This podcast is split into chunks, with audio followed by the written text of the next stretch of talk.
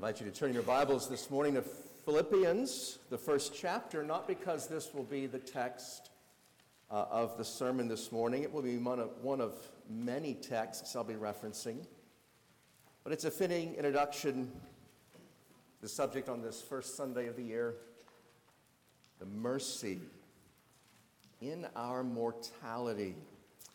I'll actually end the sermon with this text, as a matter of fact, but I'll begin as well by reading Philippians uh, chapter 1. I'll begin reading. Your text probably does this halfway through verse 18 or towards the latter part of verse 18. That's how it's better broken. And then through verse 26. New Testament letter, Paul's letter to the Philippians, chapter 1 is the Word of God.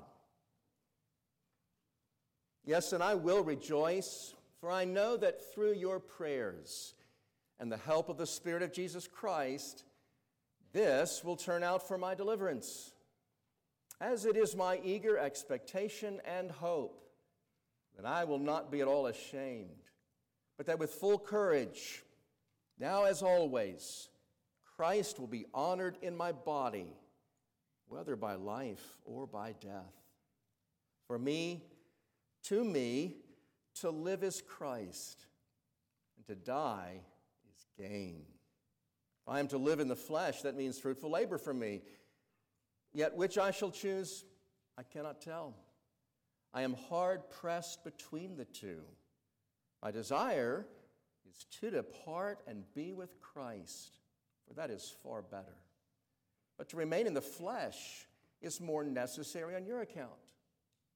Convinced of this, I know that I will remain and continue with you all for your progress and joy in the faith, so that in me you may have ample cause to glory in Christ Jesus because of my coming to you again. Amen. Let's go to the Lord in prayer. Oh Lord, we have wanted to begin well. As we number our days, a new year has begun, and it rightly, naturally, inevitably places before us time and its use and our service to you. And we pray that you will indeed give us a strong start and a strong finish, not only of this year, but of our Christian lives, wherever we in all of our diversity this morning, find ourselves living those Christian lives. Grant your blessing on our start of a new year together as a church under the preaching of the word in this message brought, O oh Lord, by your servant. We pray blessing on him and his hearers. For Jesus' sake, we pray it. Amen. So, this is Stewardship Sunday at Resurrection Presbyterian Church. That's what we call the first Sunday of every year, and it's an opportunity, the start of a new year, as old comers to resurrection know by now, uh, to give consideration to how we're going to use the year. Which is to say, to give consideration to how we're going to use what God has entrusted to us for a season in the advancing of His kingdom, seeking first of His righteousness. You know this a steward is someone whose whole mission is to put to good use something that belongs to someone else. And we as Christians are not our own. We've been bought, as the apostle says, with a price.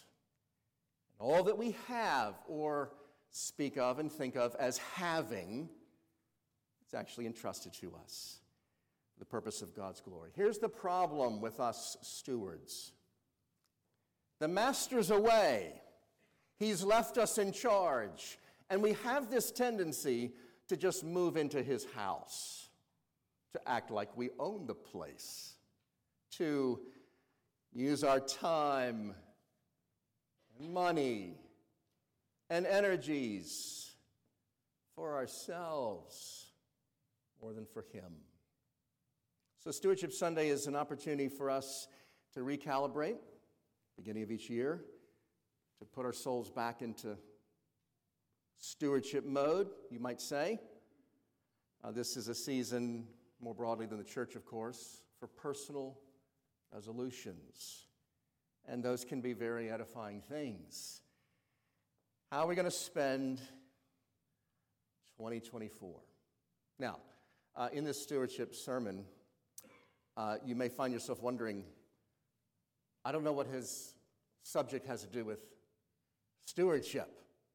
And uh, I acknowledge from the outset uh, the mercy in our mortality, that's the theme of this sermon, isn't obvious, at least obviously, about living for Christ's kingdom. But what I've done is include a sermon within a sermon, if you will. The stewardship sermon is going to come under point three. I have three points. Under the third point is going to be three more points. Look for it. There'll be a sermon on stewardship under point three. Point one, I'll not take a lot of time on. Point two, I'll not take a lot of time on. I'll take most of my time on point three. That's the stewardship sermon. But it's under this broader theme of the mercy of our mortality. I'm going to be organizing some familiar biblical truths around this simple thesis. It is a mercy of God towards his people that our lives, here and now, don't go on forever. That's God's mercy. That mercy has everything to do with how significant these lives are for the life to come. So much is at stake in how we live our lives now. When you grasp how much is at stake and how we live our lives now, I think you'll agree with me. It's a good thing that this life doesn't go on forever. By the way, brothers, those of you who will be joining me on Saturday mornings to study the book Being Mortal, uh, you're not going to get this from that book. It's written by a non Christian uh, doctor, surgeon, in fact, who is going to help us understand the aging process. He's, I think, going to give a great deal of insight as we seek to minister to one another as we age and he's going to give us a lot of help in thinking about our own experience coming up, sooner or later, of aging if the Lord is gracious to us. But one thing that author is not going to do is to show us how our mortality, because we're God's children, is actually one of, it has become, because we're God's children, one of his tender mercies towards us. That's for today. That's for this morning. So, three reasons that mortality is a mercy for the child of God. Number one, the mercy of God in your mortality is due to the escape from all suffering that it affords. Now you're tracking with me, you know where my mind has been. This is the point that we left off with in Genesis chapter 3. You were here the end of last year when we were last studying Genesis chapter 3. The resurrection regulars uh, in the congregation know. We were introduced to this whole subject of mortality in Genesis chapter 3, the curse of God on Adam for his sin, and there was a lot not to like about death as it was introduced to us in Genesis chapter 3. It's not pretty. It's, we saw this late last year. It's the undoing of God's creation.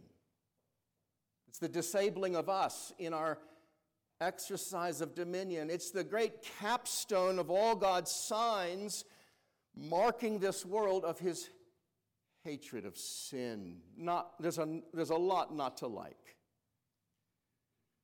about death.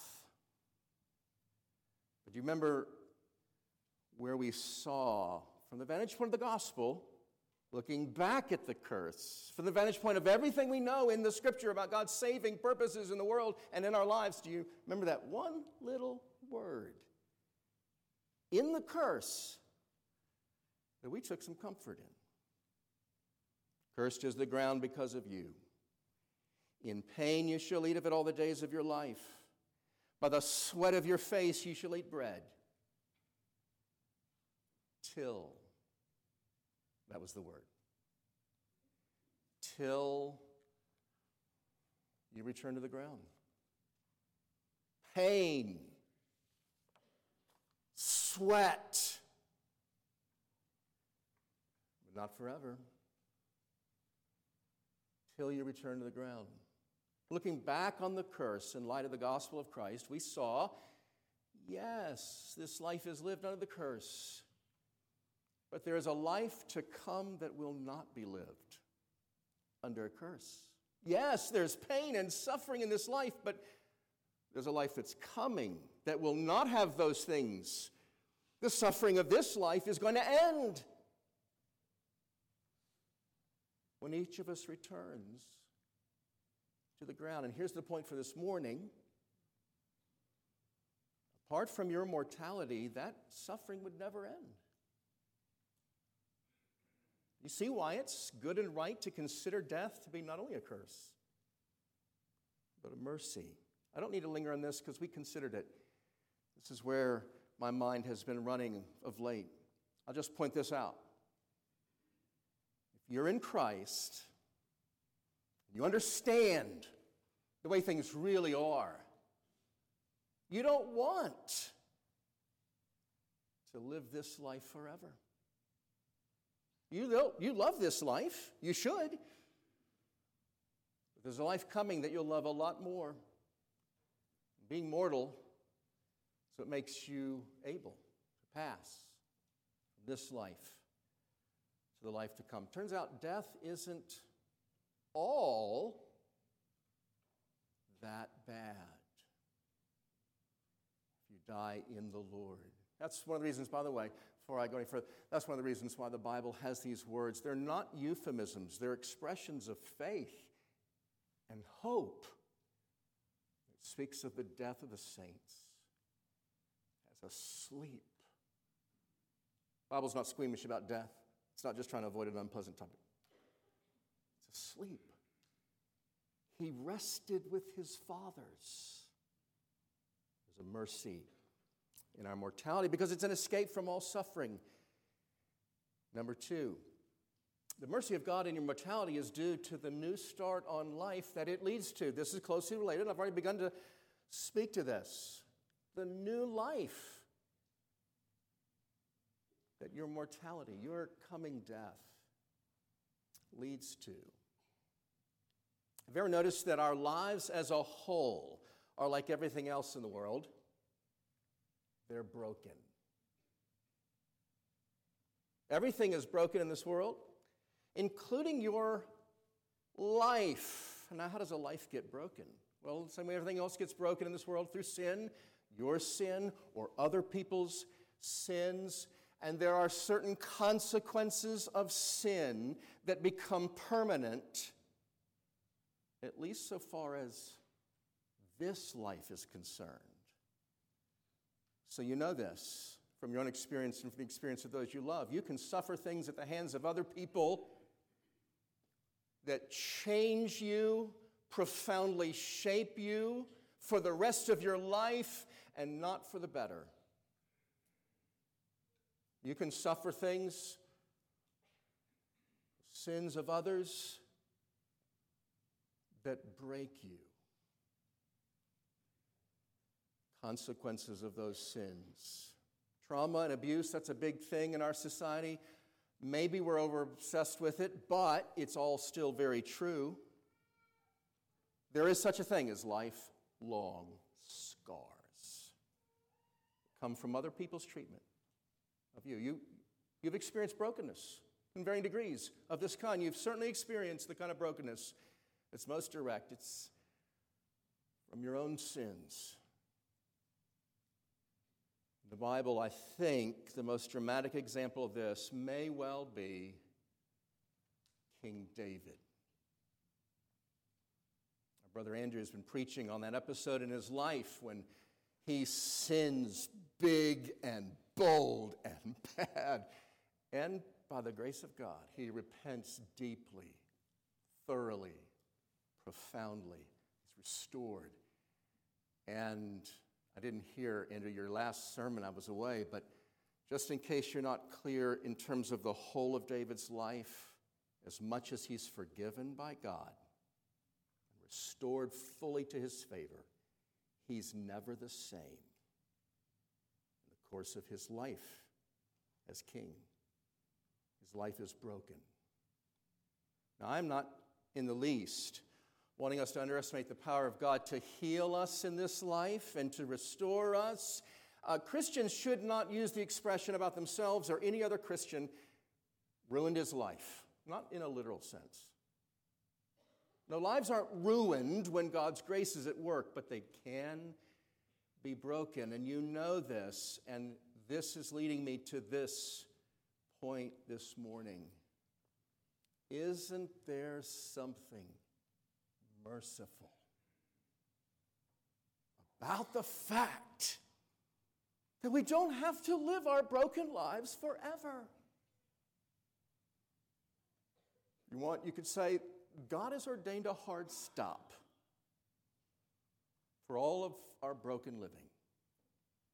And a new start, another side of death. That's the theme of all the new creation, new life talk of the New Testament, 2 Corinthians 5. Therefore, if anyone is in Christ, he's a new creation. The old has passed away.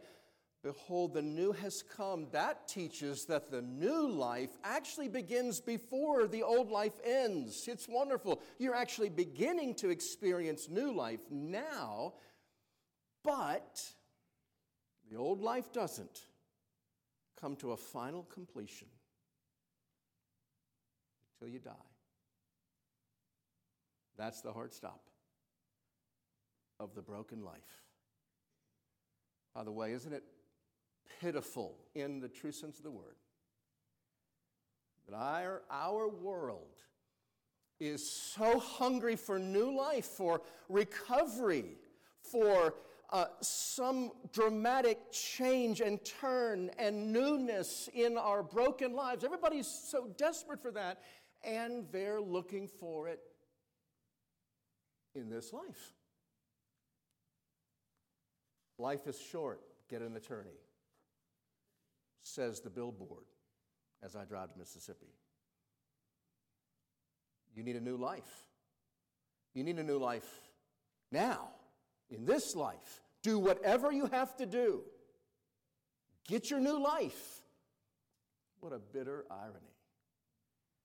That, okay, maybe you do hit the lottery financially or relationally or what have you.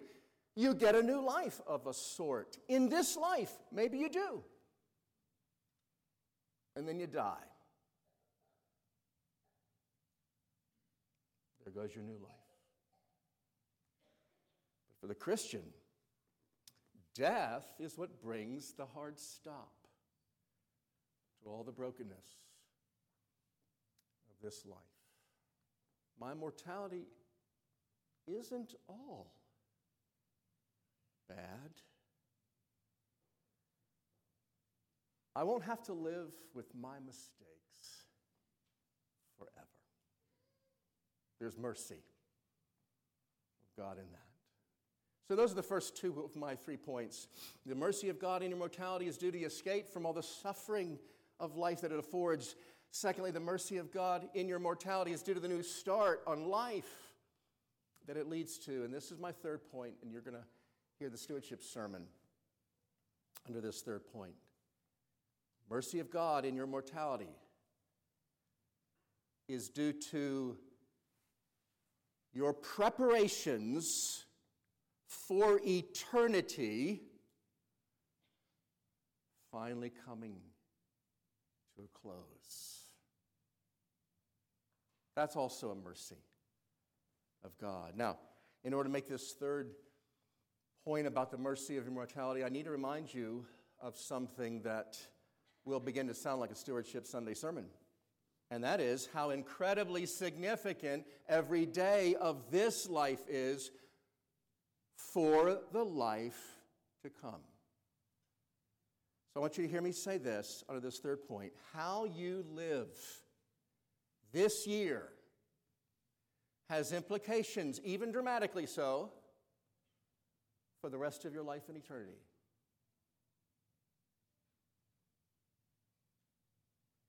Now, for some of you, that's not so obvious, and I have some explaining to do. For those of you, that sounds right, but you need to be reminded why it's true. For all of you, let me start out by saying something that, at least among Bible believing, historic, traditional, evangelical, certainly Protestant Christians, all agree eternal salvation becomes the possession of sinners in this life or never. We're all agreed on that.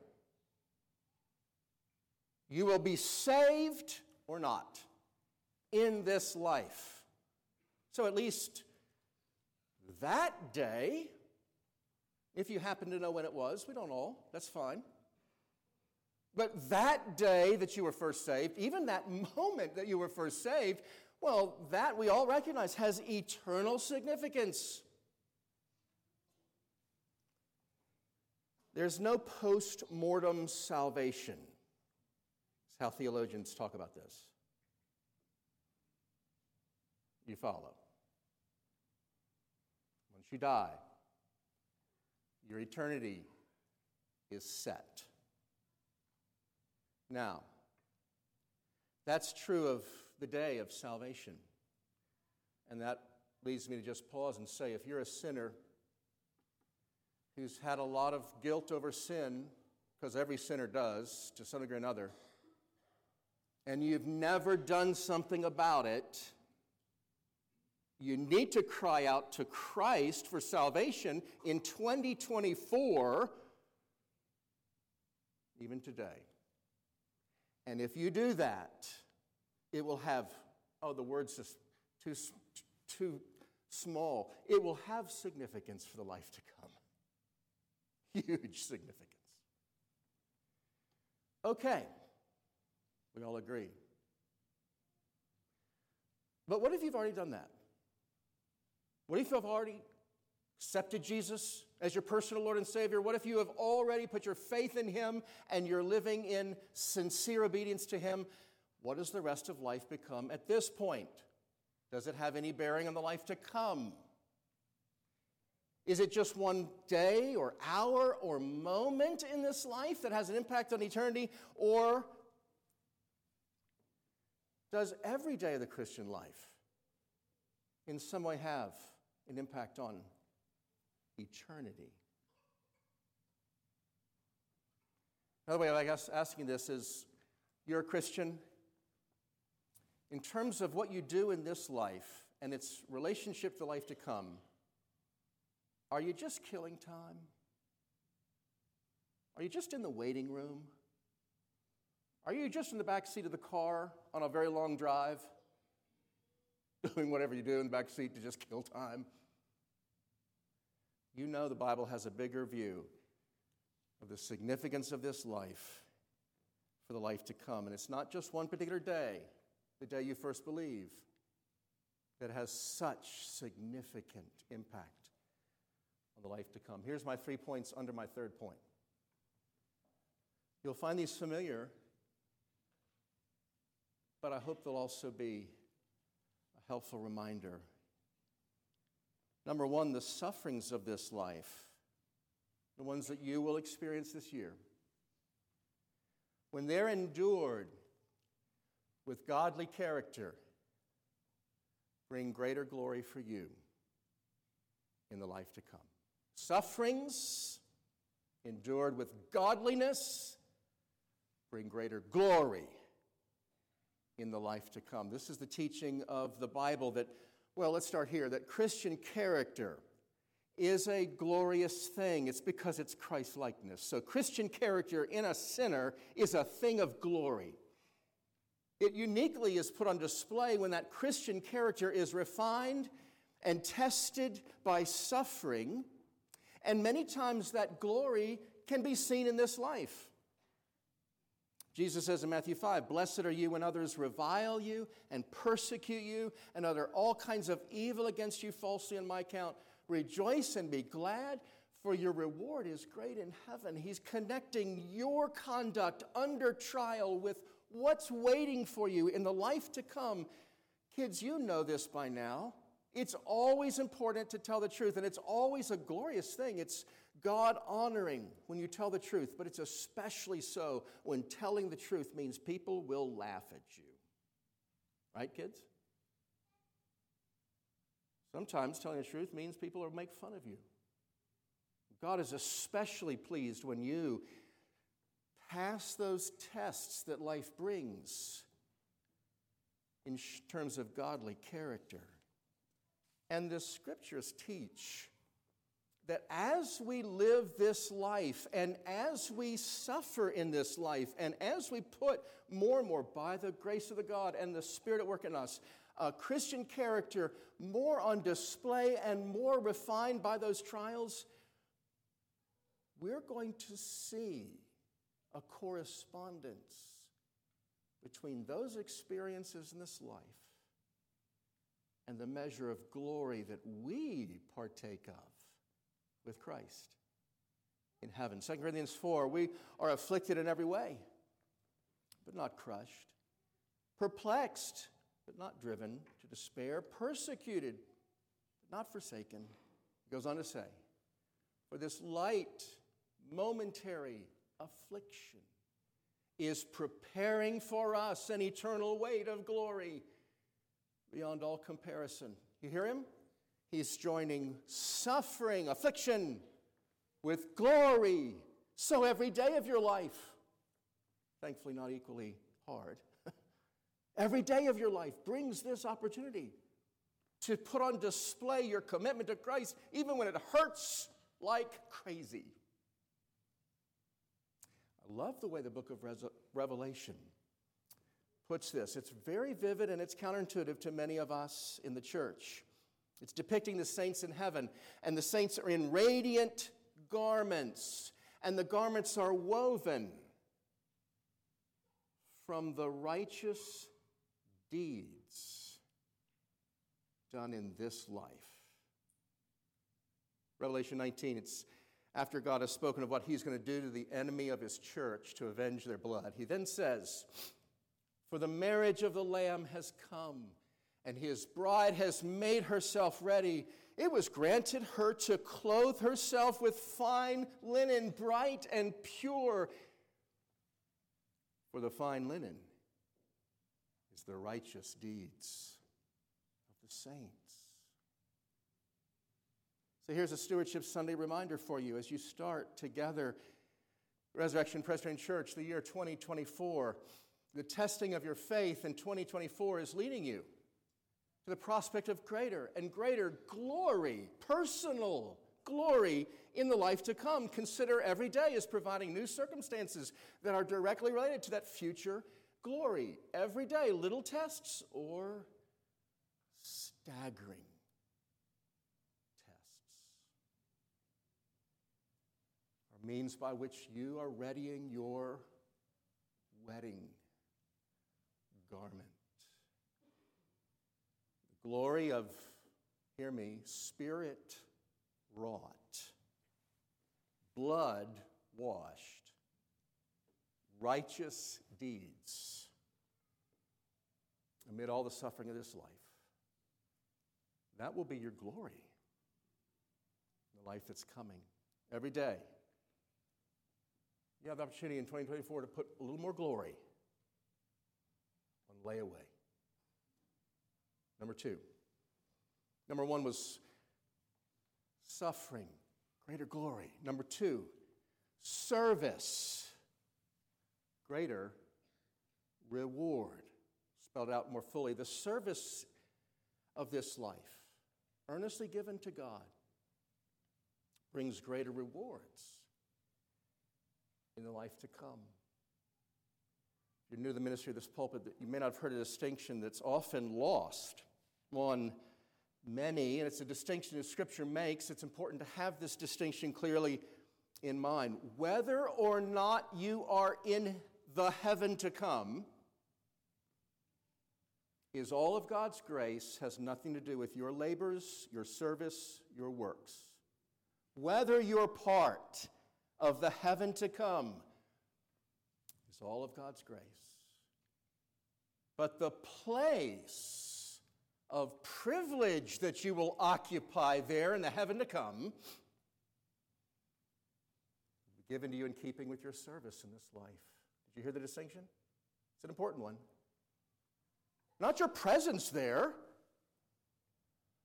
Oh, but the place of privilege that you occupy there. This is the doctrine of rewards taught in the Bible and uh, by no one more fully than our Lord Jesus. Luke 6 35, love your enemies and do good and lend, expecting nothing in return, and your reward will be great. Now, I'm going to paraphrase, but I think, it's I think it's a faithful elaboration. Love your friends. You'll have a reward for that. Love your enemies. You'll have a great reward. Did you follow that? All this loving we're doing, it's going to be rewarded, not because God will be obligated, certainly not because we deserve it. On Judgment Day, God is going to overlook all that we have done that is sinful and disobedient and all the impurities of our good deeds. He's going to overlook it all because of what Christ did on the cross. And He's going to take very close attention, give close attention to all the imperfect but sincere service we have rendered. My favorite picture of this is the parable of the talents. Matthew 25.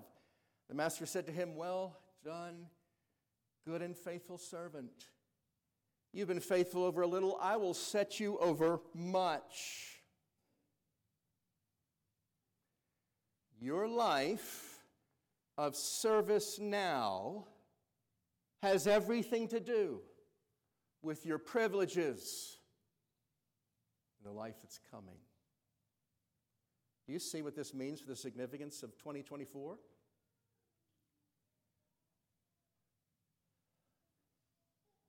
So, how's your retirement looking?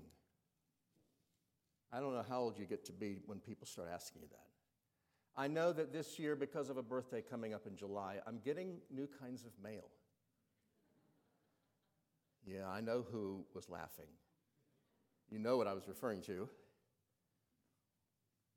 Very well. I'll take the discount. How's your retirement looking? Well, however it's looking, has everything to do with what you've been doing for a while, right? What will heaven look like for you?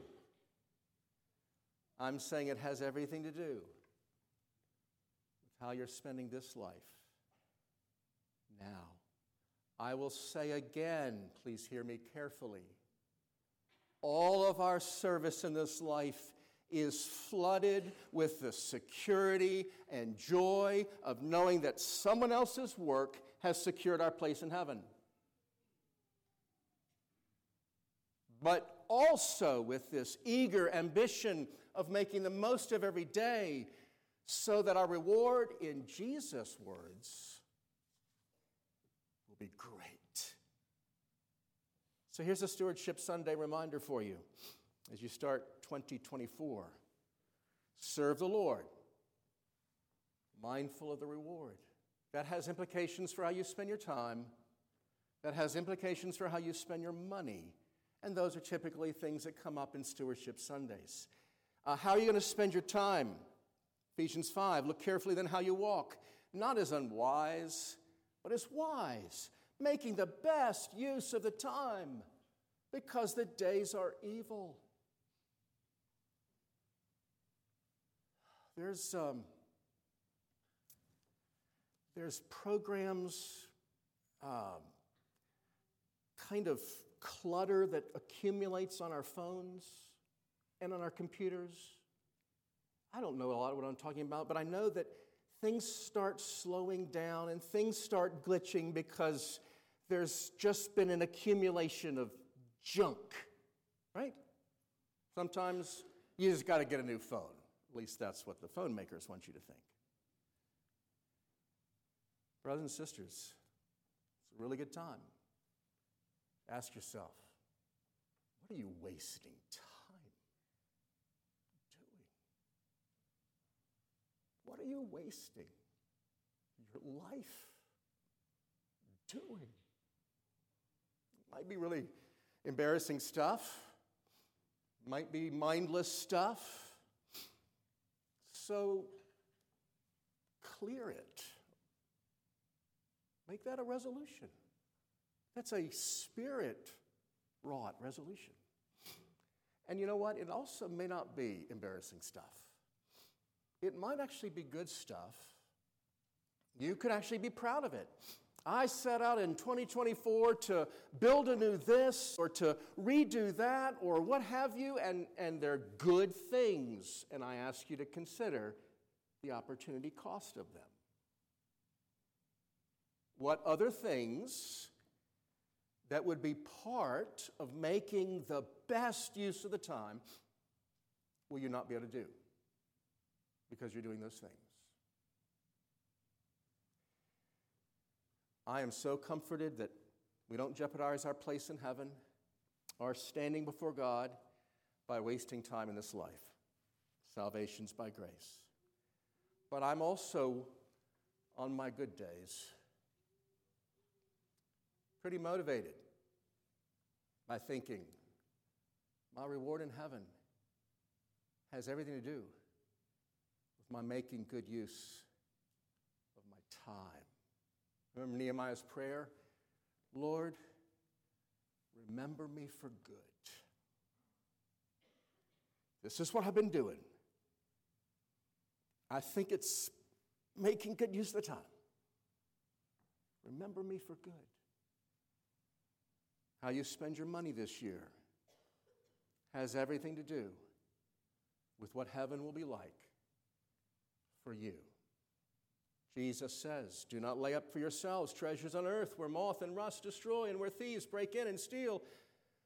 Lay up for yourselves treasures in heaven where neither moth nor rust destroy and where thieves do not break in and steal. I know that's so familiar, but can you hear in that the indictment? Of holding on, hoarding your stuff in this ever so fleeting life, especially when you're making use of that stuff, has such a direct connection to your reward, your treasure in heaven. If you haven't learned if you haven't learned to live in such a way that you're giving at least a tenth of your income to the Lord, Malachi would start here. You're robbing God. That's actually not a good thing for this life. I'm simply adding to that. You're robbing yourself of reward in the life that's coming like all good investing. The best time to start is now. In the use of your money. And I preach this knowing that some of you are giving beyond the tithe. And many of us should because we are so wealthy as the people of God in this place and time. So, you live this year recognizing that how you live has implications, even dramatically, for the rest of your life and eternity. Suffering brings greater glory, service brings greater reward. And I have one more way in which living this life has direct impact on the life to come. Listen to this one. It's good fellowship with Christ in this life, earnestly pursued, heightens the joy of our coming reunion. You know this, brothers and sisters, this life is spoken of for the children of God as a kind of betrothal period. We call it an engagement in our modern society. There's a wedding day that's coming. We're engaged as the church of Christ to the bridegroom. Paul says, I betrothed you to one husband to the Corinthians to present you as a pure virgin to Christ in that coming day. And you know that Revelation makes clear it's the marriage supper of the Lamb that he's talking about. Now, I have observed a widely varied length to human engagements. Some are kind of short. Yeah. Some of them seem interminable. They're so long. There are all kinds of variations, but here's what they all have in common. Between true lovers, all engagements have the effect of heightening the joy of the marriage. That's what a well lived engagement does. And it pays dividends in the marriage. So there's lots of planning for married life that engaged couples typically do. That only increases their anticipation. There's all manner of alignment that's taking place between him and her, and that only increases the readiness to live happily ever after, as we say. This is a very common phenomenon. Engaged couples can hardly get enough time with each other, and it strikes little brothers and sisters as so very perplexing. My condolences to any little brother or little sister here who's seen an older brother or sister get engaged, and you've had a very rational response. You said you're going to spend the rest of your life with that person, so why do you need to spend so much time now? Very reasonable. Except that it's the nature of the engagement season that love continues to build, desire for togetherness continues to grow. So that's another thing 2024 will do, or will bring a year of engagement between the bride of Christ and the bridegroom himself. Here's the question first Sunday of the year for you, in this respect Will you act like a lover who's engaged? Or will you this year tragically and inexplicably act like you really don't see a need for all the fellowship with Jesus because you're going to have the rest of eternity to do that? as if that's the way it worked. Engagements. I want to remind you that every moment of sweet fellowship with Christ in this life is sweetening heaven. So, yes, yes, in your resolution, resolve to spend more time in the Word and prayer this year. Resolve to find new ways of enjoying those means of grace with others. Commit to being here, body and soul, morning and evening, where Christ draws near to those he's betrothed to. But don't put all that in the same category as the other two kinds of preparing for heaven. You certainly don't put it in the category of suffering in order to get greater rewards, or, sorry, suffering in order to get greater glory. And you shouldn't, shouldn't even put it in the category of faithful service that will yield a greater reward. Put it in its own category. All its own category. Put in the category of the way people act when they're in love and they're going to get married. Our relish for these ways of fellowshipping with Christ is, in fact, a primary indicator that we are in love and that we are headed towards a life together with Him forever. So, how you live in this life has implications, even dramatically, for the rest of life and eternity. That was your three point stewardship Sunday sermon. As I close, let me remind you that the sermon as a whole was about the mercy of our mortality. And I had to show you, to make that third point about the mercy of our mortality, how significant even every day of this life is for the life to come.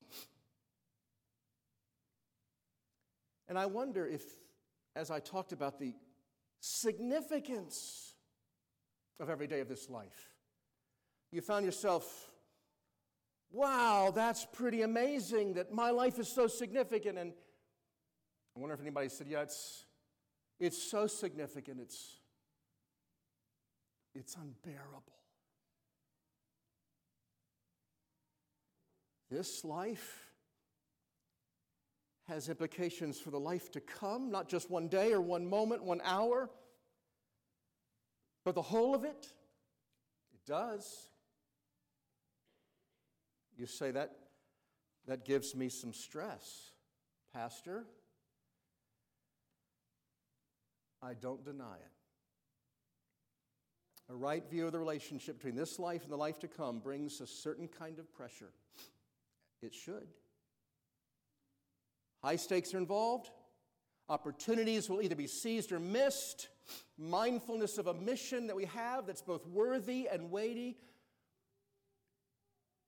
but, friends, my word of comfort, in light of all that, is drawn from an unlikely place. One day you're going to die. Every day of this life is incredibly, and apart from God's grace, unbearably significant. But take heart, preparing for everlasting life won't take long. It actually won't take long.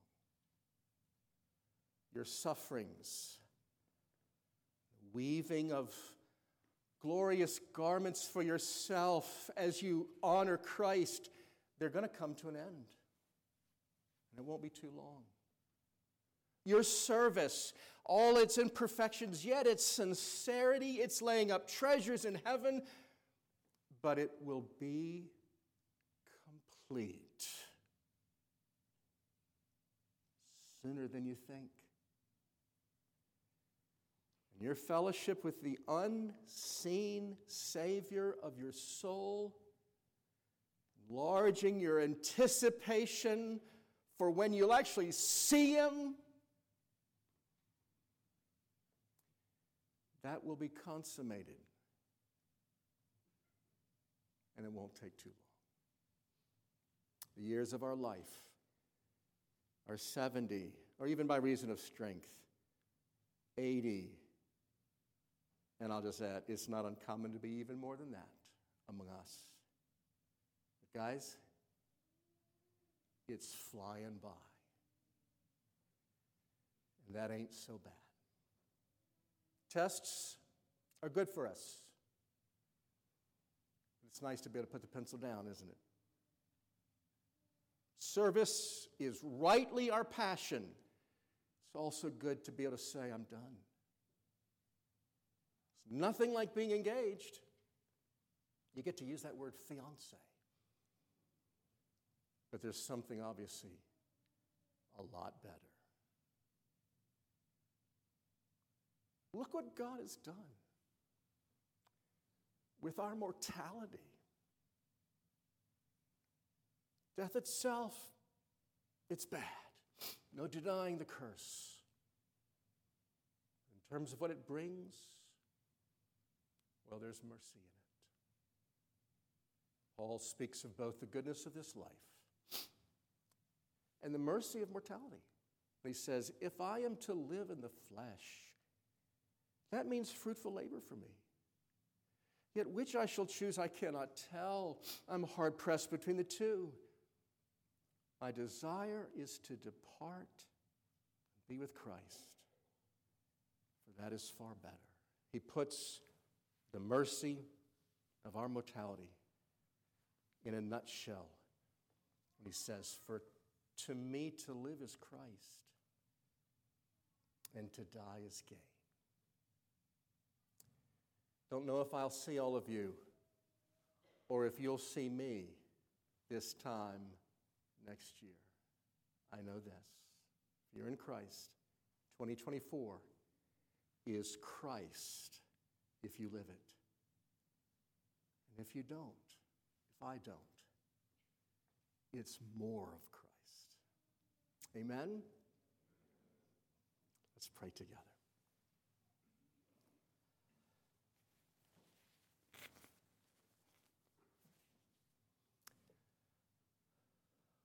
We do look at what you've done, Lord Jesus. Taken the sting, you've taken the teeth out of our great enemy. Now he comes like a jailer who's tasked with opening the door and setting us out upon a new life. So much more glorious, privileged, and intimate in our relationship with you. So we pray that you'd make our hearts ready for a year of laying up treasure, seeking glory to come, and foretastes of our Savior's love. Make us ready for this. And then, O oh Lord, make us ready to face our own mortality and all the hope of the gospel of Jesus. We pray in his name. Amen.